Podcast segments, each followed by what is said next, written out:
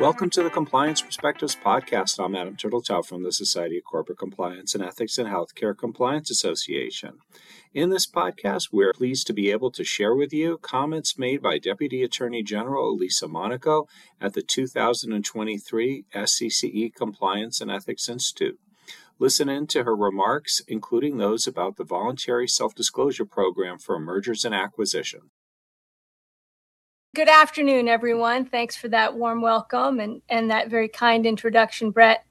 And thanks also for inviting me to talk with you today. This is an important audience for the Department of Justice because your voice and your work to promote a culture of compliance across your companies, it's more important today than ever. If you've been paying attention to the policies we've been implementing over the past two years, You've probably noticed that I talk a lot about empowering general counsels and compliance officers to make the case in the boardroom and in the C suite for investments in compliance, and to make the case that investing in strong compliance programs is good for business. As compliance officers, you're on the front line of protecting your company and its shareholders. And in today's world, more and more frequently, that means protecting national security. Corporate enforcement, I think, is in an era of expansion and innovation. Over the past two years, we've engaged in corporate enforcement actions to protect national security in unprecedented numbers and in unexpected industries. We've adopted new tools to fashion tailored punishments and enhance the business case for robust compliance. And we've increased consistency, predictability, and transparency for all of you and the boardrooms that you advise. And we're not done. Some of the examples I'll share today make this case. Invest in compliance now, or your company may pay the price and a significant price later. Today, I'll talk about how we've advanced the fight against corporate crime, and I'm going to describe where we're going next. First, I'll discuss the dramatic expansion of our corporate enforcement efforts in the national security realm as we confront new risks that threaten our collective security.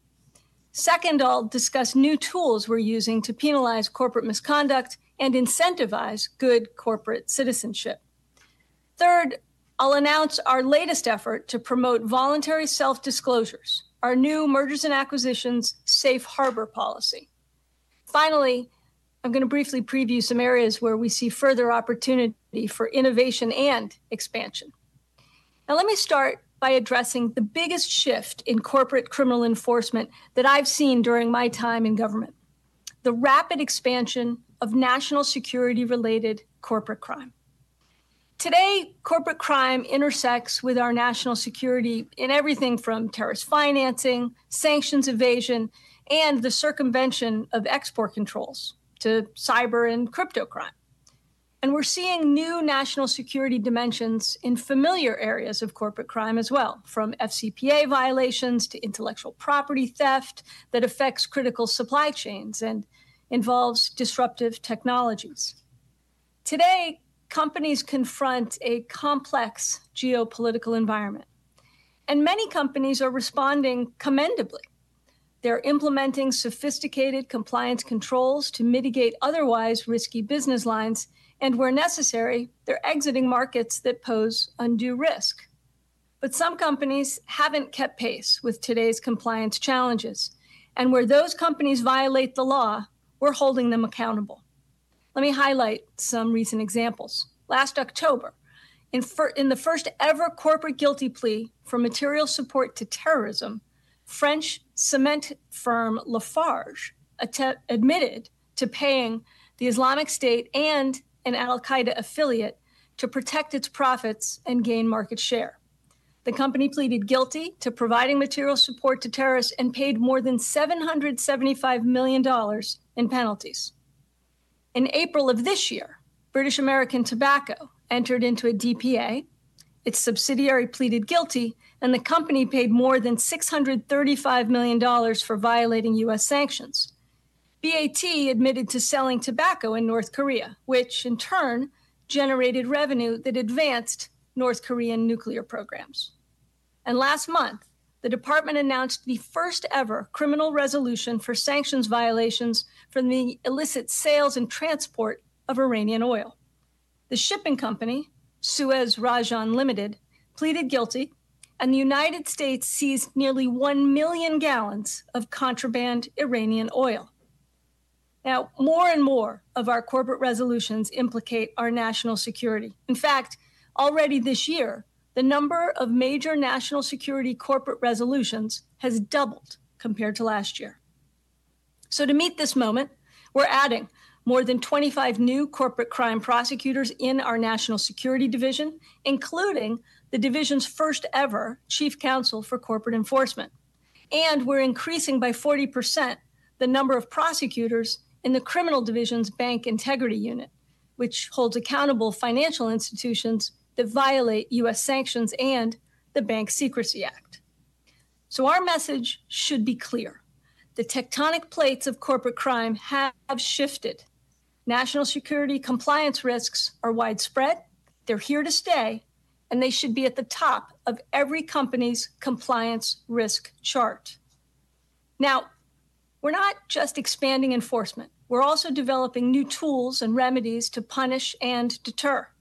This year, we've announced corporate criminal resolutions that for the first time include divestiture of lines of business, specific performance as part of restitution and remediation, and tailored compensation and compliance requirements. For example, when the Antitrust Division recently announced DPAs with two pharmaceutical companies, Teva and Glenmark, we determined that a monetary penalty alone wasn't sufficient. Instead, the department required the companies to divest a widely used cholesterol medicine that was a core part of the company's price fixing conspiracy. This was the first time the department required divestiture as part of a corporate criminal resolution. As another example of innovation, we're now employing specific performance as a new remedy. As part of the recent Suez Rajan resolution, not only did the company plead guilty, but it was required to transport almost 1 million barrels of contraband Iranian crude oil across the globe to the United States, where it was seized pursuant to court order. We are also keenly focused on the role compensation plays in guiding employee behavior. By rewarding compliance and deterring wrongdoing, a well designed compensation program can align executives' financial interests with the company's interest in good corporate citizenship. So earlier this year, I directed the criminal division to create a pilot program to jumpstart innovation in the design of compensation systems. Under the pilot program, every criminal division resolution now requires companies to add compliance promoting criteria to their compensation systems. These criteria are tailored to the company's existing compensation system to ensure integration with its compliance program. The program is already bearing fruit, with incentive requirements included in several recent resolutions, such as those with Albemarle and Corficolombiana.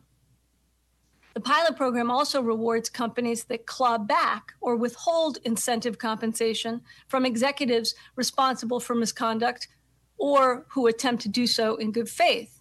For every dollar that a company claws back or withholds from an employee who engaged in misconduct or a supervisor that knew of or turned a blind eye to it, the department will deduct a dollar from the otherwise applicable penalty that the resolving company would pay. Again, we're seeing positive early returns. For example, as part of last week's Albemarle resolution, the company received a clawback credit for withholding bonuses of employees who engaged in misconduct. Not only did Albemarle keep the bonuses that would have gone to wrongdoers, the company also received an offset against its penalty for the same amount. That's money saved for Albemarle and its shareholders, and a concrete demonstration of the value of clawback programs. Companies can't wait, though, to enact compliance promoting compensation policies until they're in the government's crosshairs companies, their boards, and their compliance officers should be addressing how their compensation policies promote compliance today.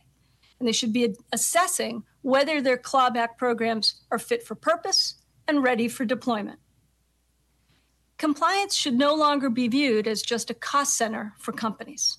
Good corporate governance and effective compliance programs can shield companies from enormous financial risks and penalties.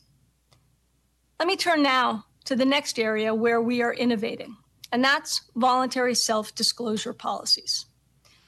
The Department's recent corporate enforcement actions, like the ones I just mentioned, illustrate the enormous gulf between outcomes for companies that do the right thing, that step up and own up, and companies that do the opposite. To enhance transparency and predictability, I announced in March that every Justice Department component engaged in corporate criminal enforcement now has a voluntary self disclosure policy.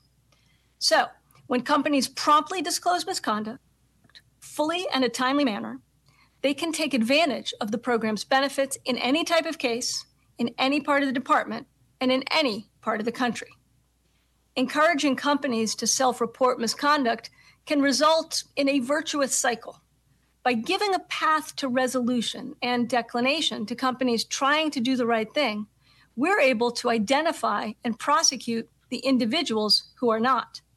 For example, earlier this year, we declined to prosecute Corsa Coal Corporation for FCPA violations because the company timely and voluntarily self disclosed the misconduct. They remediated, cooperated, and disgorged the profits to the extent of its capability.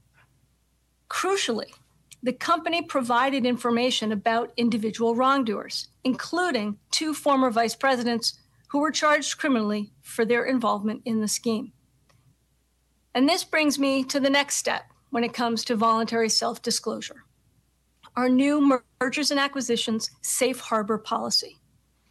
In a world where companies are on the front line in responding to geopolitical risks, we're mindful of the danger of unintended consequences. The last thing the department wants to do is discourage companies with effective compliance programs from lawfully acquiring companies with ineffective compliance programs and a history of misconduct. Instead, we want to incentivize the acquiring company to timely disclose misconduct uncovered during the M&A process. Now, in 2008, the FCPA unit published an opinion requested by the energy company Halliburton, in which the department said it didn't intend to take enforcement action against Halliburton for misconduct that it self disclosed and remediated post acquisition within a certain time frame. That opinion, though, applied only to that transaction and didn't have broader application. Since then, some parts of the department have addressed M&A transactions as part of their voluntary self-disclosure policies, though they differ from each other in approach. So today, for the first time, we are announcing a department wide safe harbor policy for voluntary self disclosures made in the context of the mergers and acquisition process. Going forward, acquiring companies that promptly and voluntarily disclose criminal misconduct within the safe harbor period and that cooperate with the ensuing investigation and engage in requisite timely and appropriate remediation, restitution, and disgorgement, they will receive the presumption of a declination. To ensure consistency, I'm instructing that this safe harbor policy be applied department wide each part of the department will tailor its application of this policy to fit their specific enforcement regime and will consider how this policy will be implemented in practice. To ensure predictability, we're setting clear timelines. As a baseline matter, to qualify for the safe harbor, companies must disclose misconduct discovered at the acquired entity within six months from the date of closing. That applies whether the misconduct was discovered pre or post acquisition.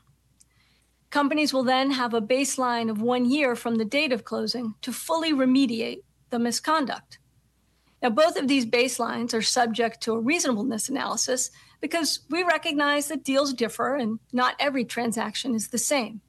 So, depending on the specific facts and circumstances and the complexity of a particular transaction, those deadlines could be extended by department prosecutors. And of course, companies that detect misconduct that threatens national security or involves ongoing or imminent harm can't wait for a deadline to self disclose. For transparency, we're making clear that aggravating factors will be treated differently in the M&A context. The presence of aggravating factors at the acquired company will not impact in any way the acquiring company's ability to receive a declination. Now, one question we've heard is how the department will treat the acquired entity when an acquirer voluntarily self discloses under the safe harbor policy. Unless aggravating factors exist at the acquired company, that entity can also qualify for the applicable voluntary self disclosure benefits, including potentially a declination. Finally, misconduct disclosed under the safe harbor policy will not affect any recidivist analysis at the time of disclosure or in the future. Put another way, any misconduct disclosed under the safe harbor policy will not be factored into future recidivist analysis for the acquiring company. Of course, this policy will only apply to criminal conduct discovered in bona fide arm's length M&A transactions. The safe harbor doesn't apply to misconduct that was otherwise required to be disclosed or is already public or known to the department. Nor will anything in this policy impact civil merger enforcement. So, for those advising boards and deal teams, here are the takeaways we're placing an enhanced premium on timely compliance related due diligence and integration. Compliance must have a prominent seat at the deal table if an acquiring company wishes to effectively de risk a transaction. By contrast, if your company doesn't perform effective due diligence or self disclose misconduct at an acquired entity, it will be subject to full successor liability for that misconduct under the law. Our goal is simple Good companies, those that invest in strong compliance programs, will not be penalized for lawfully acquiring companies when they do their due diligence and discover and self disclose misconduct. And we're doubling down on clarity and predictability. Through careful due diligence and timely post acquisition integration, alongside self disclosure, remediation, disgorgement, and cooperation where warranted, acquiring companies can protect shareholders promote compliance, and advance the goal of fighting corporate crime. So, what's next? We're looking to apply our corporate enforcement principles across the entire department, especially in areas implicating cybersecurity, technology, and national security. The entire department shares the same principles in both civil and criminal enforcement holding corporate and individual wrongdoers accountable, incentivizing compliance, self disclosure, remediation, and cooperation, and deterring and penalizing repeat bad actors. You should ex- expect more to come on this topic as we continue to extend consistent, transparent application of our corporate enforcement policies across the department beyond the criminal context to other enforcement resolutions, from breaches of affirmative civil case settlements to violations of CFIUS mitigation agreements or orders. Gone are the days when executives could view corporate enforcement matters as the cost of doing business. In this new era, corporate executives need to redouble time and attention to compliance programs, compensation programs, and diligence on acquisitions. Failing to do so can have dire consequences for companies, shareholders, and our nation. The world is full of risks. Corporations, and by extension, all of you in corporate compliance, are on the front lines. Of course, your job is to protect your company. But in doing so, by focusing on robust compliance and by investing in good corporate governance, you're also protecting our national security. Thanks very much for having me, and I look forward to taking some questions.